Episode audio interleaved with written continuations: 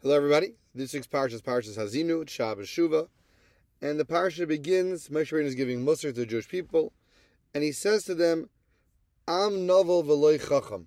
He calls Jewish people. He says these two terms. Number one, they're an am novel, which some translators say means a foolish people. V'loy chacham, and you're not smart, which is kind of interesting. What are these two languages? You're foolish and you're not smart.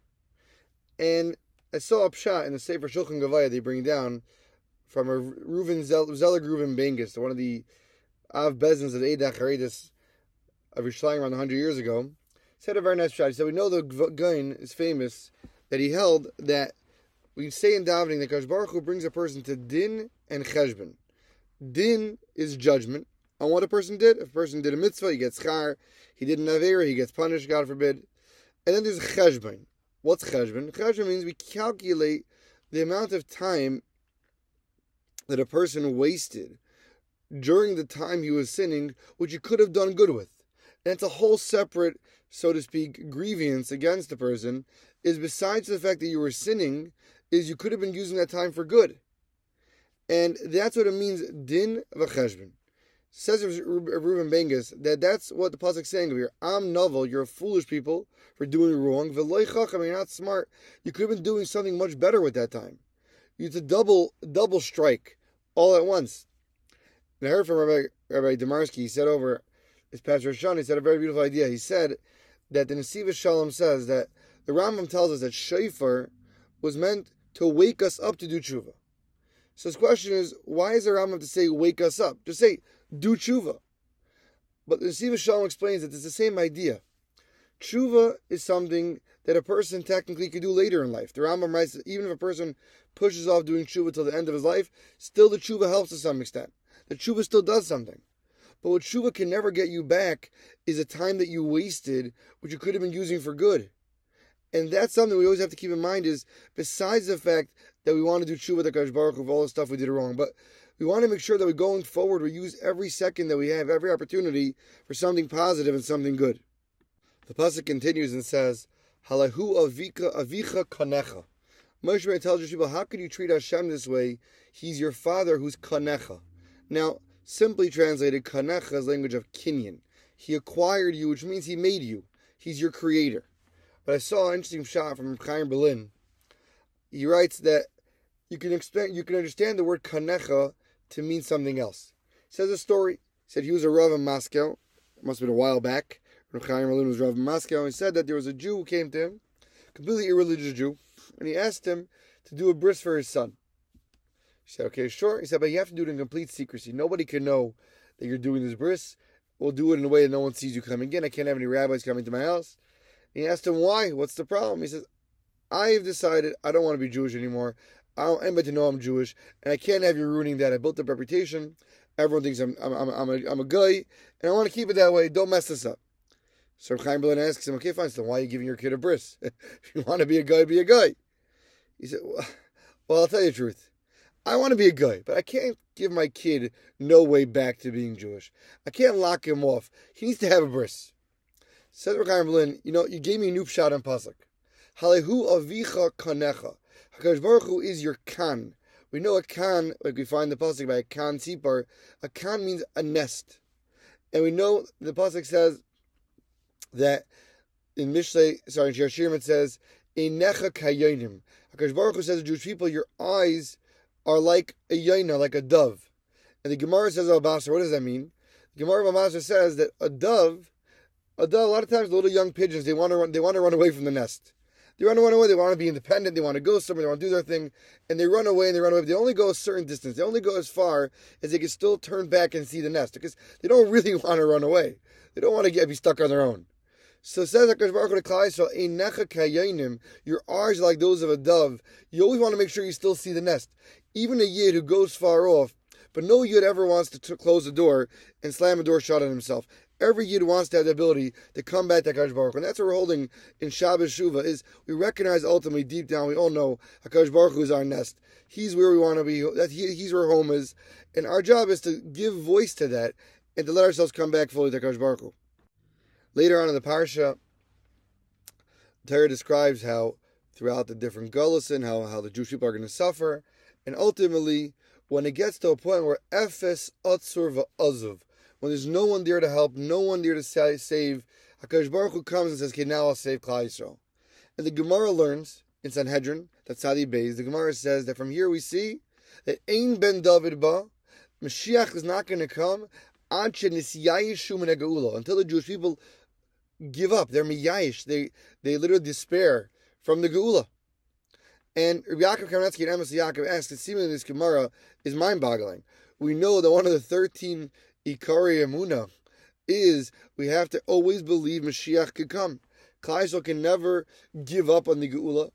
It's one of the fundamentals of our faith.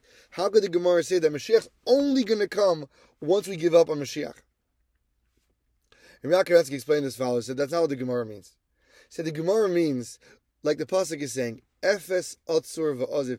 There's nothing else there that's going to help us. Klal is going to get to a point before Mashiach where they're going to realize that there's nobody else to rely on. No one there is to stick, stick up for them. They have no friends. They have nothing there. Or Pam used to say that the United Nations, the entire reason the United Nations exists, is because this way Mashiach comes, every nation is going to say, I was really friends with Klal I was really there for the Jewish people, and Hashem's going to go, every single one of you had a representative in the United Nations, and you all voted against the Jewish people time and time and time again. There's no one there to help Klal Yisrael except Kosh Baruch Hu. And when Klal Yisrael gets to a point where they're miyayish from the Geula, means that they give up on any natural way for the Geula to come. They realize that they have no friends in this world. The Goyim could care less about them. When they realize that there's no way to get the Geula without a Kosh Baruch Hu, they give up on every other type. That's when the Geula is going to come. And that's our avoided to realize that there's nobody else who cares about us. There's no one else who loves us. No one there who stands for us except for HaKadosh Baruch Hu. I want to end off with one Vardo about Yom Kippur. The Sefer HaChinuch, when he talks about the, the obligation and positive mitzvahs say that we have of ta'anues nafshe seichem, the one time a year we're obligated to midaraisa to fast and to afflict ourselves is Yom Kippur. And the Torah tells us you have mitzvah to afflict ourselves. Inoi, don't eat, don't drink.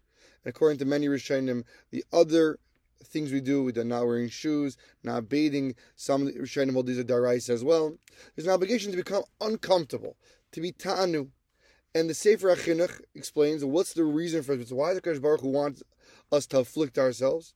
And he says because as long as we're not afflicting ourselves, then the mesech hataiva, the mask, the cover of taiva, of physical pleasure, is blocking the kapara. It stops the kapara, it stops the atonement. Only when we're truly uncomfortable, when we're in a situation where we're not at peace with ourselves, we're hungry, we're uncomfortable, we don't feel like we're bathing, we're not enjoying any physicality, then we could truly get kapara. And the Sefer Yerach Hamaydim, he asks the obvious question. You never find in any other form of kapara this thing that you have to be uncomfortable. A person brings a carbon, he doesn't have to make himself uncomfortable. all the other forms of vidui, where do you see this idea that you have to be uncomfortable to get kapara? Where do you see that gashmias blocks kapara? So the Sefer Yerach brings a beautiful idea from the Maharal. The Maharal says, look in the Mishnah Yoma. The Mishnah says, Ashreichem Yisrael Klal you're so lucky. Because if ne mi'ate metarim, who do you become tar in front of? Who are you cleansing yourself before? Before HaKadosh Baruch Hu? Umi metar eschem. And who purifies you. Who's the one who cleans you off? Hakadosh Baruch Hu. Ma mikva metar esatameim, just like a mikva is metar, it cleanses the people who are tummy. Af Hakadosh Baruch Hu metar, Hakadosh Baruch Hu cleanses Klal Yisrael. Says the Maharal, what does that mean? That means that when a person goes into the mikvah, we know he cannot have any chatitzas. There can be nothing blocking him from getting completely absorbed in the water of the mikvah.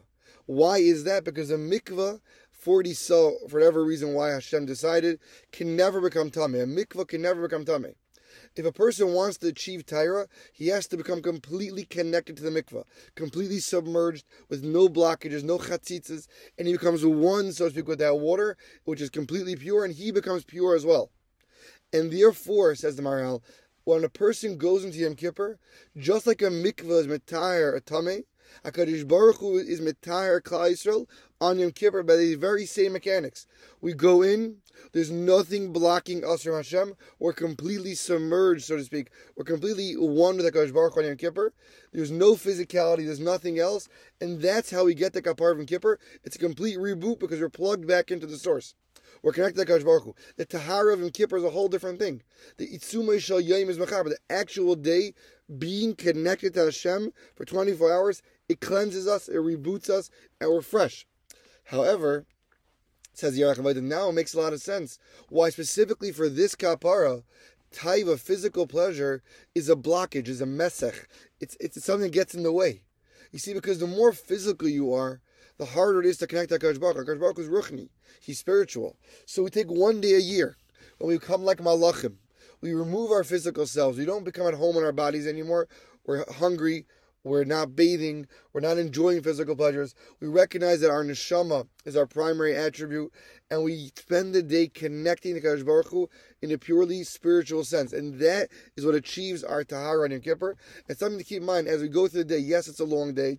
Yes, sometimes it can be difficult, but every second that you're being there uncomfortable and you're not necessarily, you know, enjoying the day in a physical way, that's because that moment you're connecting to Kadosh Baruch Hu, and Kadosh Baruch Hu is cleaning you through and through, and you're getting that tahara. So all be to have a wonderful Shabbos, a Gemar Chasima Teva, Baruch Hu should inscribe all of us for brachas and Yeshuas and Hatzach in the coming year.